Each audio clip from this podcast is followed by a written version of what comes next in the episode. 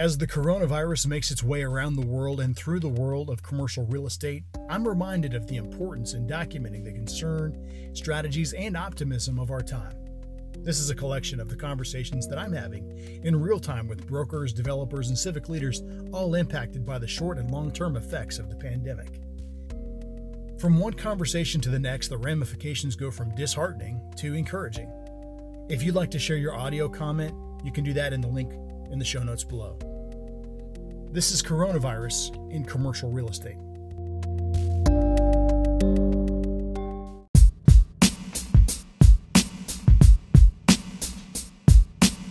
My name is Ryan Shanley, and my partner and I own and operate Turn Club on the 100 block of Gay Street in downtown Knoxville. It's a tropical cocktail bar. We've been open about four months. We've been having a great time, and things have been going really well thus far. It's really impressive what you guys have done with that space. Yes, thank you. Um, we love where we're at, and really couldn't have asked for a better start. Well, how have things changed for you over the last couple of weeks? We definitely noticed about a week ago things were starting to slow down. Had our slowest weekend to date um, this past weekend, and then we self-elected to close our doors Monday evening. We have not been open since we've been closed Tuesday, Wednesday, Thursday now, and and today. So four days we've been closed. On that weekend, and, that was your your lowest in terms of sales volume. What is it? What does that mean as yes. a percentage? Ballpark? ballpark, I'd say we were down about thirty percent. Any insight on when you guys might be able to reopen? None at this time. Um, just kind of, I just saw that um, in the News Sentinel that bars have been mandated in Knox County to close their doors.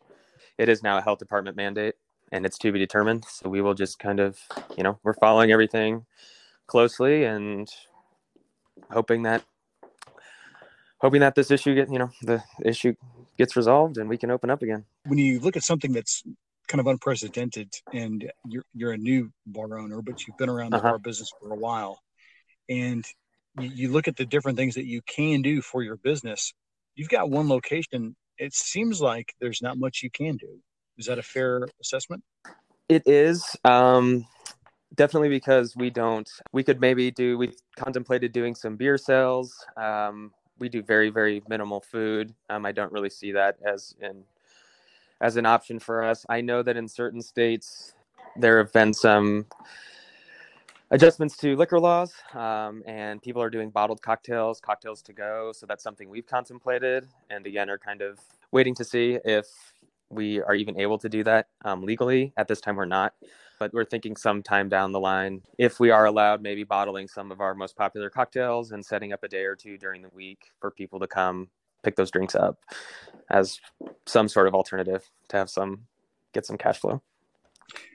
When they release that that mandate, I'm sure there's a lot of people that are pent up that are going to be excited to get out and, and, and have a great time. And, and when they do, I hope that they come support you and enjoy the great cocktails, you know, that you have. And um, I want people to know about you. Social media, um, you can follow us on Turn Club. Um, that's our Instagram. That's where we're most active by far. And that's the best way to stay. We're on Facebook as well, Turn Club. And, but I would say Instagram, for those who have it, is definitely the best way to stay up to date on on what we're doing and um, yeah, get insight into our business and kind of who we are. Well, I really appreciate you making time just to give us kind of a real time update about where you're at. I know it's painful for you, but uh, I know that if there's a, a startup who can who can make a bounce back after something like this, it's going to be you guys. You've done really special things with that place. You have great offerings and you're great people, and looking forward to seeing people come back out and support you.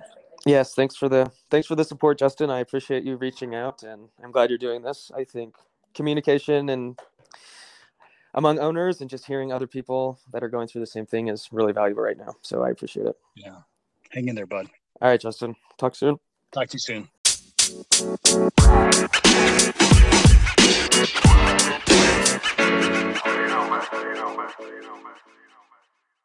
So I'm John Shirley. I'm the uh, owner of JKS Retail Development in Knoxville, Tennessee. I'm a real estate uh, developer focused on commercial retail development. My territory of uh, market area, I guess, would be from Washington, D.C., Maryland to Jacksonville, Florida, uh, I guess Texas, back up to Memphis, including you know the Kentucky market also. What have you seen in your pipeline over the last couple of weeks? Oh, well, this is worse than 2008, 2009. There's no clarity. Nobody can see the other side. And we're right where we were when the banks all froze up in the fall of, I think, 08. But this time it's worse. What are you hearing from sources of capital? Oh, yeah, everything everything's changed. Everything's dramatically changed. Talking to bankers, they're on a kind of a 90-day hold before they start dealing with their their clients. The retailers and, are all shut down. For folks that may not know, you work with a lot of national credit names and, and large retail developments. Yeah, I've worked with most of them. I've been involved with a lot of very large developments. And then, so my projects nowadays run anywhere from $2 million to $40 million. And so it's all national credit tenants. Of, and we national credit means it's either a publicly traded company or a regional large retailer or restaurant chain. What are you hearing from the retail community? The restaurant community is shut down. They don't want to hear about anything right now.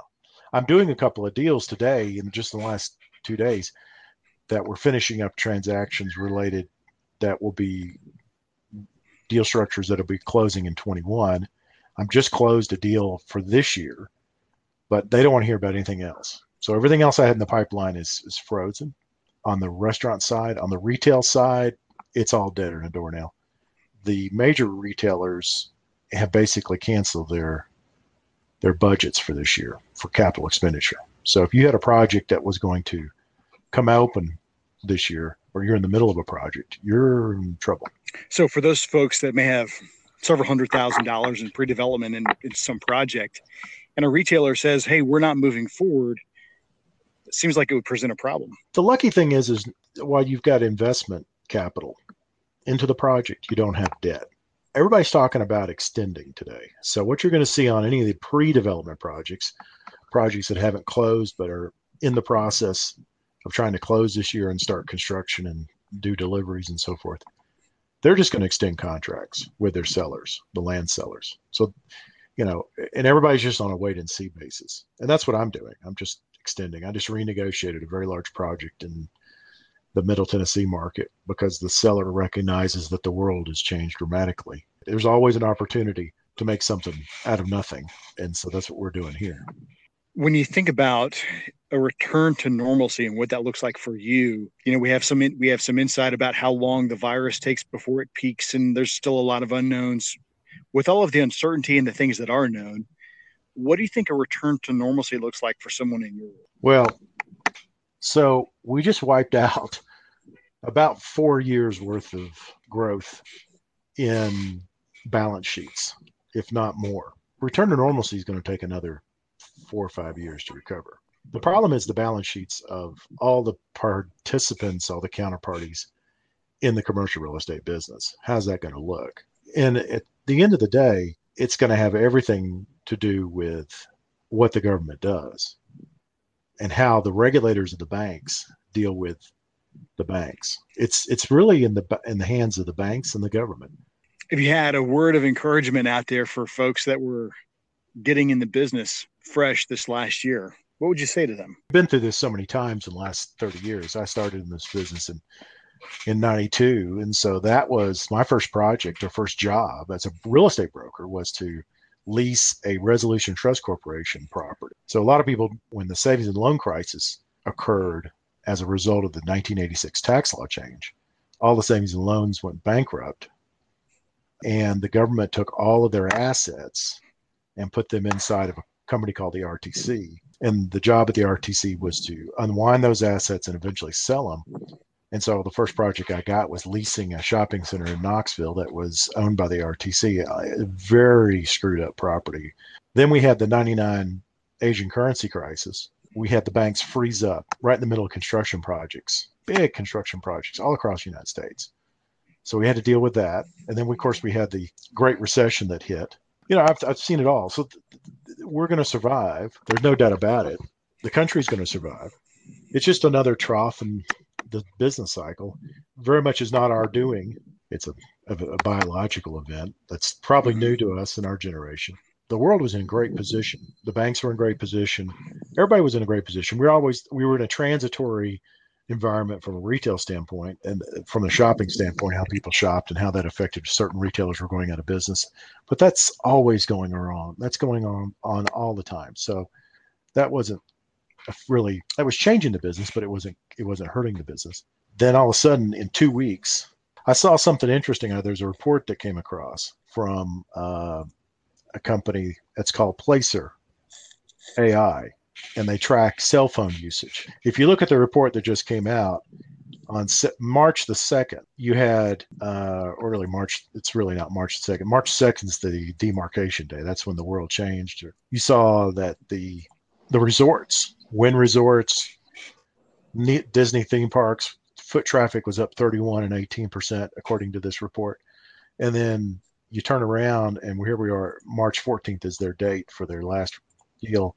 The resorts are at negative 92, 98%. SeaWorld's down 62%. The retailers are all negative foot traffic. The only people that are up are the grocery stores and, interestingly enough, Home Depot and Lowe's. Of course, that in, grocery stores includes Walmart and Sam's. So the world's just changed in two weeks so much that it was unbelievable. It is unbelievable. I'm grateful they've taken the time to provide some history and some context and some just real time information about what's going on from from your particular perspective. Do you care if I follow up with you in 60 days and maybe again in a year and revisit the same topic and see where we are? Please do. Thanks a lot. Take care.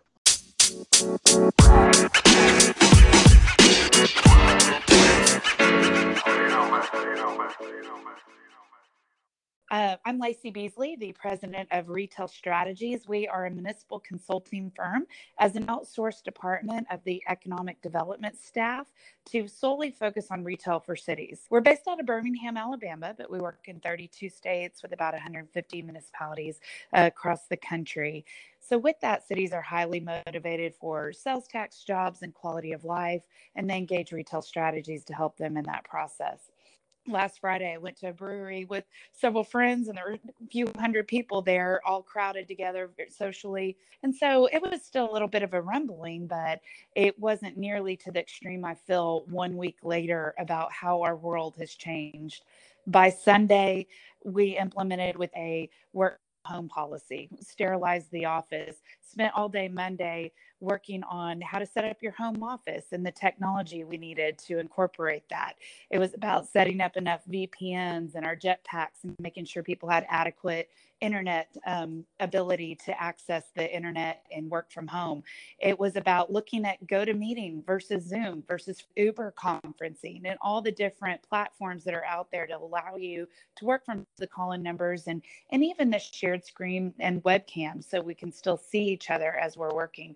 Tuesday was all about small business survival. The municipalities we work with are looking at their local community and the mom and pop shops that are there who are really being hit hard right now. Those shops that are having to close temporarily to adhere to the social distancing um, policies that we have in place. Our hearts go out to them, and we're doing the right thing preventing spread by having these businesses close. But meanwhile, there's a heavy economic impact that comes out of that. Uh, At JP Morgan Chase, has a report, their research says about 50% of small businesses only have about 15 days of cash reserves built up. So, retail strategies put together some documents to uh, supply our city leaders so that they could pass those down to their small businesses. Ideas about how to get creative with selling gift cards, doing curbside pickup, just doing live streaming and selling if it's apparel or whatever your product might be. And Facebook has some good outlets for that. Instagram does as well. So, how do you get your store set up online and with gift cards to and really encourage local citizens to overtip and buy local if they can online? Shift over to Wednesday, and it was all about rent relief. Um, really looking at these uh, landlords that have had their their shops closed, and the, the shops that are within them say, "We can't, we don't know how we're going to pay April's rent. We have no income right now."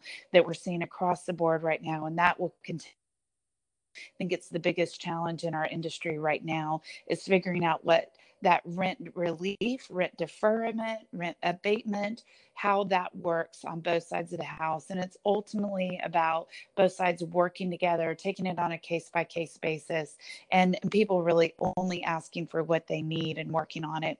Flip over to Thursday under the leadership of Tom McGee, their CEO, has put together a letter that they submitted to President Trump that is about uh, including us as the retail industry and the relief packages that they're looking at. You know, hospitality obviously was hit very hard, and they've they received the initial wave of relief and focus.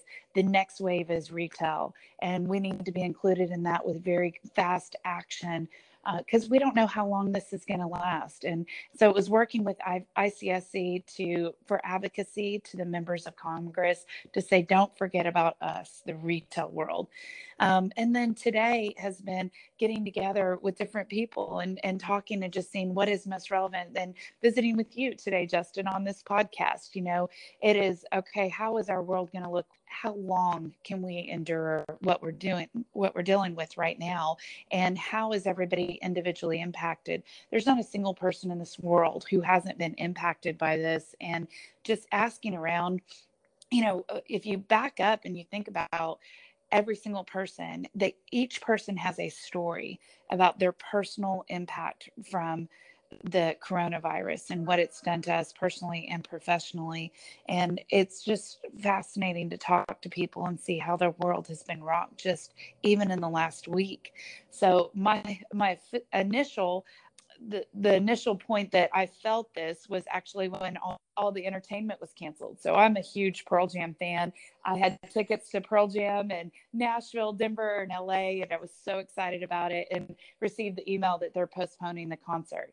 Then you had South by Southwest, and then it started to follow with all the professional sports, the Masters, the NBA, and then it went to the schools. And so first it was the fun things but at that time, two weeks ago, the professional conferences were still a go. But several companies, especially the publicly traded ones, were putting travel bans on their employees. And so that, and then even implementing work from home processes. So to RECon a canceling, that was a, a big buzz um, a few weeks ago, is initially ICSC canceled events up until April 10th, including the Carolinas Idea Exchange.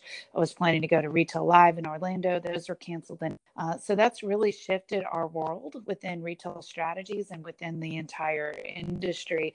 So now that those professional conferences have canceled, then then we're looking at work from home, uh, quarantining, shops closing. I'm in Birmingham, Jefferson County this week, did implement curbside pickup only for their restaurants and bars.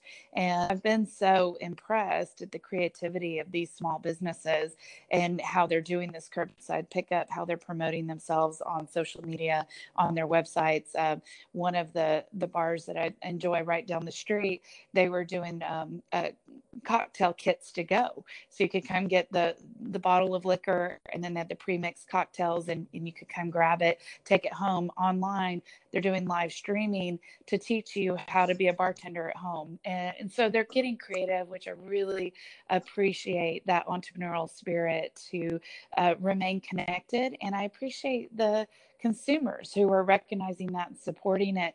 Uh, tomorrow, the farmers market here in Birmingham is closed, but several of the farmers are are doing where you can pre-order online, and they're going to have the packages where you can pick those up and take them back home. So, uh, almost overbuying to support the small businesses right now is important, and looking at those gift card options.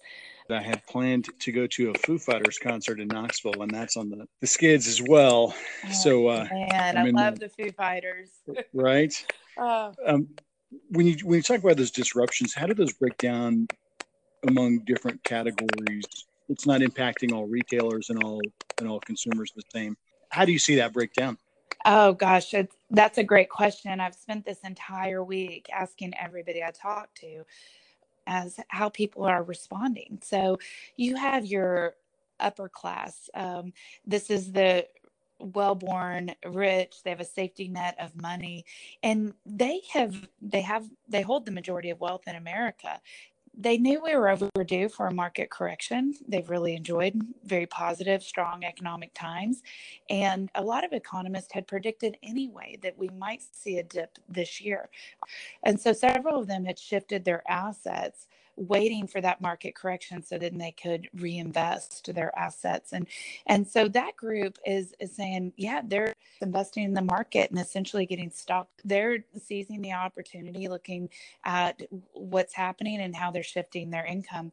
Um, then you have the middle class which is essentially the white collared sal- salaried employee who um, what they're concerned about right now is buying toilet paper and buying, buying baby formula, uh, dual income household. Both of the parents are working from home and the schools are canceled, but they're doing shifts back and forth about who's taking care of the kids versus who's working all day long and just the daily functions of productivity.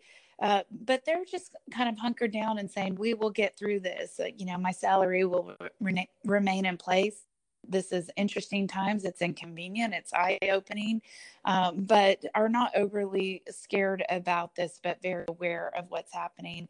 Um, the class that I'm most concerned about is the working class. These are the hands on um, wage employees who don't have necessarily the financial security of the upper class or middle class. And potentially, what they're looking at is how are they going to pay their rent if they don't have a nest egg built up? They're, if you look about re, at retail, one in four jobs in America is a retail job. Uh, 15% of the GDP is retail. It's a huge portion of it's the fiber of our economy. If we can't figure out how to get relief to the retail businesses and therefore the retail employees in fast form, I'm very worried about how quickly we can bounce back from this. Um, if you look and see, China's first case was around November that was reported and China is bouncing back. They are now able to go out in society and they have it under control.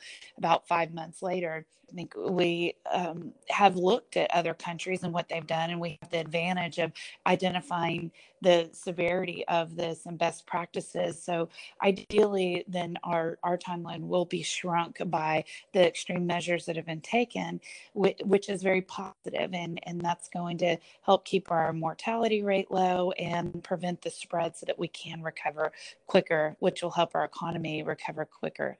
Very hopeful. This is a a slight dip and there'll be a lot of winners that come out on the other side there's winners and there's losers and there's survivors and people really have to be smart about how they're their business strategies how they're going to manage their cash right now and communication is so key right now all of our lives have been changed in the past week when we think about looking forward, and that's going to look different for everybody. But if we can break that kind of return to normalcy down into some type of time horizon, like a short and long term outlook, can you shed some light onto that? What I'm hopeful is that we will be back to normal by the end of May. I, I, think we're going to see an economic boom at that time. What they're seeing in China right now is that people have been so pent up and just like these events, your Foo Fighters concert, my uh, Pearl Jam concert, are we going to get refunds for those?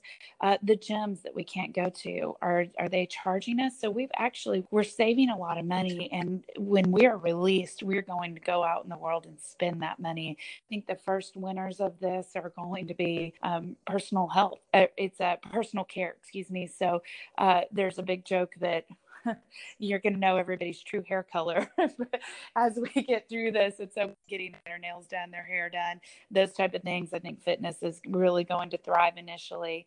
And then I think you're going to see a lot happen with apparel and all the other sectors. So we will see a large boom come out of that on the other side, you know, and I'm just hopeful that everybody can hold on long enough. And I think we're all in this together, which is so important that we all try to work together to get through this this uh, short term uh, isolation that we're in and then we'll we'll be able to come out strong ideally on the other side. There's several long-term effects that we initially the hospitality industry next the retail industry i think you're going to see a, a, hit in office.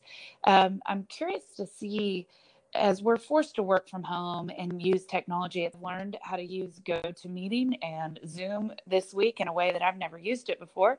Um, even this week, I had a group of girlfriends and we did a Zoom happy hour, which was so much fun. we were able to share screen and pour our own wine and, and still get to interact and see each other and laugh together and had a had a great time. So I, I think that these are really going to be the winners right now is those uh, um, online platforms and and when we come out of this, are we going to recognize our abilities to do more online and incorporate more work from home programs? Uh, I'm curious to see the long term effects of that. I'm curious to see that the working class and their ability to pay rent and what that's going to do to residential when that dip and potential recovery might come out of it. So I'll be curious to revisit this conversation you know six weeks from now and six months from now and be able to reflect back on these comments and and see um, how accurate our predictions are we we will get through this and remain strong and and we're going to be able to get back to normal by the end of the year but we we don't know what kind of impact this is going to have. If you were going to summarize some advice and encouragement kind of what would that be yeah, well, I, I, do think we we all need to be smart right now. Um, Amazon's hiring 100,000 people. Domino's Pizza is hiring 10,000 people. There are companies out there that are hiring right now. The Great Recession of 2008 was when I started doing what I do now, working with municipalities.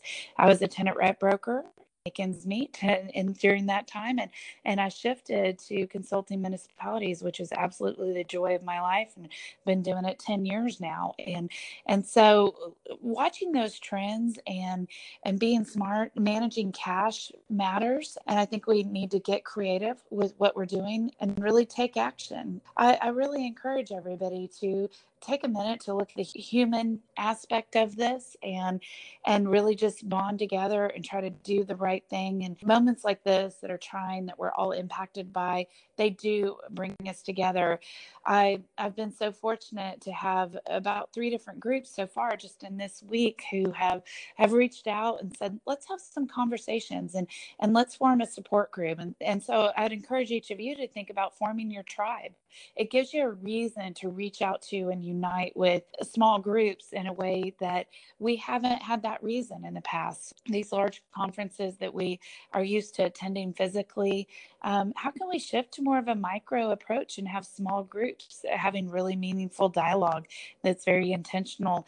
And so, forming your tribe and your support group is it's a good time for that. I would just encourage everybody to watch those trends, watch the market manage your cash right now. Uh, think about the services and products that will be winners from this, and and think about how that impacts your business. There are changes happening. It's not a time to stick your head in the sand and hope for the best. It's a time to unite with people who need help, give help, receive help, and, and we're all going to get through this together. Well said. You're a great voice for the industry. Appreciate you. Thank you, Justin. And thank you for continuing to put these podcasts together. I always love listening to people and their different perspectives. And, and you do just such a uniting the right people as well. So thank you for what you're doing. You got it. Let's keep in touch. Absolutely. Have a great day.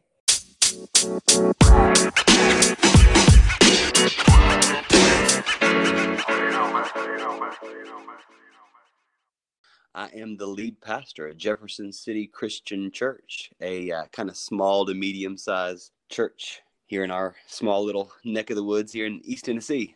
Uh, it is crazy how how quickly things sort of changed. I would almost say two weeks ago we we had heard about coronavirus, but we had not really made a bunch of plans regarding it and then we got into the first of the next week and we said okay this is this is something that people are paying attention to. This is something that we need to pay attention to. You know we have to do communion every week. So we said let's figure out a way to do that without people sticking their hands on the same trays you know? We, we went ahead and ordered the little kits and we were going to spread them out on a big tray so people you know didn't have to put their hands in a basket or anything. They could grab them um, we, we wanted to remind people of stuff that we already do, you know, wiping down kids' toys and common spaces in between every gathering, you know, since we do multiple services, just letting people know that we, you know, pay attention to that stuff. And then I think it was maybe just like two days later, I think more news about Italy and, and the situation intensifying so much there. Our governor in the state of Tennessee made a statement about um, gatherings of, of 250 uh, or more people that he'd really they'd prefer that. You know them them asking that time to meet. And we got together with our leaders thursday afternoon and said you know we need to talk about this. And at that time we did not know of any other churches that were going online only in our area so it was kind of a tough decision, but we knew that we affected a lot the lives of a lot of people. We were a fairly large gathering for our town. We said, yeah, let's make the move. We need to be out front in this to help with what we think is a you know a healthy perspective and of course we actually made the decision this is kind of interesting we made the decision at that point um, that it was going to be march 15th and march 22nd that we would not meet in large gathering but we were worried about kind of how that would be viewed as for, as our people because people in general weren't you know really worried at that at that point. So i said let's tell them about the 15th and I said, let's hold off just a couple of days. And I think that decision is going to start looking better and better. And sure enough, over the weekend, Jefferson County, our county, got its first case. Uh, Italy set a record, I think, for most uh, people passing away in a 24 hour period. Just all of the stuff started to come out. And then Monday, the president, you know, made the statement about uh, you know you know people not getting in in large groups together. So that's when we felt like you know we really did make the right decision and got out in front of it. How did you roll that message out? We we had to do you know kind of multiple things with our people because we have a large kind of demographically diverse congregation. Lots of huge thing that so many people were part of is of course uh, social media. And the biggest platform it seems to be as far as in our church that connects the most people was facebook so we said, okay, we've got to do something. We got we got to post a video on here. We'll stick it on YouTube. But the thing that we wanted to communicate as far as, you know, while we're doing this, this is not because we're panicking or because we're fearful. There's obviously something going on in our community, and being a faith-based gathering, a gathering that's based upon the teachings of Jesus, who teaches us to value others above ourselves, love our neighbors. This is a chance for our to for us to uh, love our neighbors and to be a be a part of our community, making a decision really for the community, even though it was uh, you know infecting the lives of our it's just our specific congregation. Kind of really try to have an other focused perspective on the the economics of the organization. You rely heavily on people giving money when you change up such a major part of your process weekly. How has that impacted finances through the social media? Uh, you know honestly it's a huge fear for churches. I think that there are plenty of churches that um, even when we kind of knew that was the direction i think there were a few uh, you know a, a, lot of churches that uh, either didn't or really really struggled to make that decision because of what you just mentioned. Our gatherings are uh, for a lot of people that's the reminder oh yeah i need to give church and that's where they do it fortunately a couple years ago we started online giving and so we have had a, a, pretty good percentage of our people move to that however the lion's share of, of what we bring in is not online and and so so there was that fear there it's a, a, a significant impact I think I think over the weekend maybe 25% of what we normally bring in came in. That's a huge a huge hit. Um, the, the, fortunate thing is um, we've been a church that's been pretty financially responsible and we have a really healthy emergency fund already saved up and so what our our thinking is what our hope is is um, that as people kind of see that this may be like not just a short term thing, but this could be, like you said, you know, maybe a, a, quite a few Sundays. We think that people will start to make the switch. Um, that's our hope and that's our prayer. Um, most people, kind of in the church world who study this sort of thing, think that maybe when we when we kind of get on the other side of people learning about it, churches will experience maybe a 25% hit in their in their annual income this year. It's huge. I mean, it's it's, it's big, but it's not like the death of the church. Um, if every Sunday ends up being like this past one, where we only bring in 25% of what we normally do, then we have to make a lot of tough decisions this isn't the first time that that as a nation we've wrestled with with a real shock to the system. Yeah. It is, at least in my lifetime, the first time our nation's dealt with a pandemic. I can't remember another one. Right. What are some mindsets, some attitudes that people, whether they're in church or not, just some practical wisdom that folks in the business community can draw from? It's just a good, healthy way to look at this. One of the ones that comes to my mind is that you know, in Ecclesiastes, one, you know, Solomon, King Solomon, known by many people even outside of faith communities as he was the guy who was really wise, right? Prayed for wisdom when he was offered anything. In that one of the, I guess, collection of writings that is attributed to him, or at least to his school of thought, is that there's nothing new under the sun. And I think that I think that maybe is a, is a actually a pretty wise piece of advice. This idea that this might be a new thing for a lot of us, we as people, and certainly as a faith community, our God has been through difficult times before. We are going to figure out how to adapt. God will be with us and will lead us and bless us through it. And so we've got to we've got to trust. I think that's part of it. I think another part of it is you never want to say that something like this is exciting because it's so so um, difficult for so many people. But as an organization, you can look at it as exciting because it causes you to really do some self assessment. It, it, causes you to say, are we really doing what we need to be doing? You know, just like I mentioned a few minutes ago, I'm so thankful that we have been financially good stewards um, just with our spending as a church because we do have uh, an emergency fund sitting there. Tough times can kind of test your mettle um, and say, and, and kind of test your behaviors. How have they been? Because those things, in a practical way, um, not just from uh, the standpoint of emotional and character, but in a practical way, set you up to take a hit.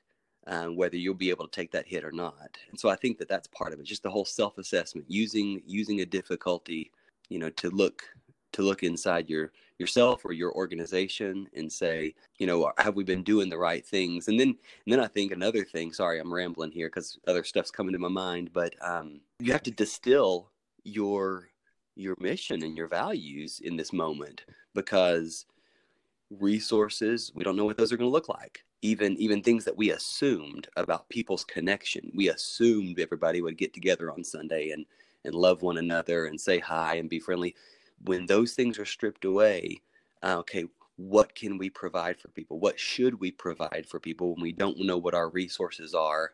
Uh, and maybe some of the things that we assumed in the past that would be there aren't there. Um, whether that's in the business community or for us, you know, as a church in the faith community, um, in in people's uh, social and, and religious lives, what is our role? Um, and let's strip it down and, and let's and let's laser focus on it. John Emmert, pastor, friend, I appreciate you lending just some sage advice to this conversation. Do you mind if I check back in with you in 60 days or the same time next year? Uh, yeah, I, I yeah. hope I hope I'm still in the same position 60 days from now. Who knows what's around the corner? Uh, things are changing at such lightning pace. We'll just try to keep up. But yeah, it's good to have this conversation and to get a chance to think it through. I appreciate you for reaching out.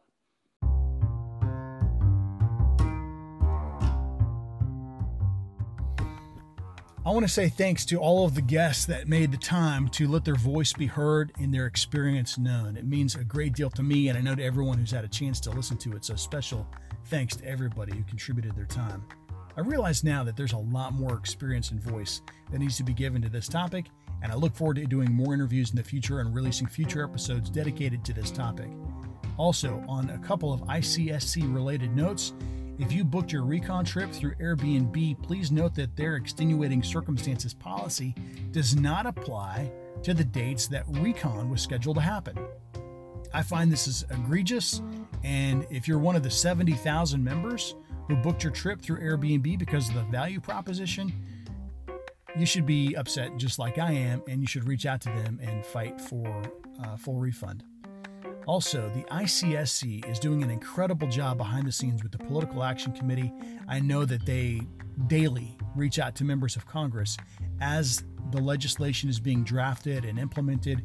There are things that are immediate and things that are long term, and it's important that one, your voice is heard, but two, your voice is understood. And probably one of the most effective things you can do as it impacts our industry is to become a member, member of the ICSC become a member of the Political Action Committee, and get educated about what those issues are.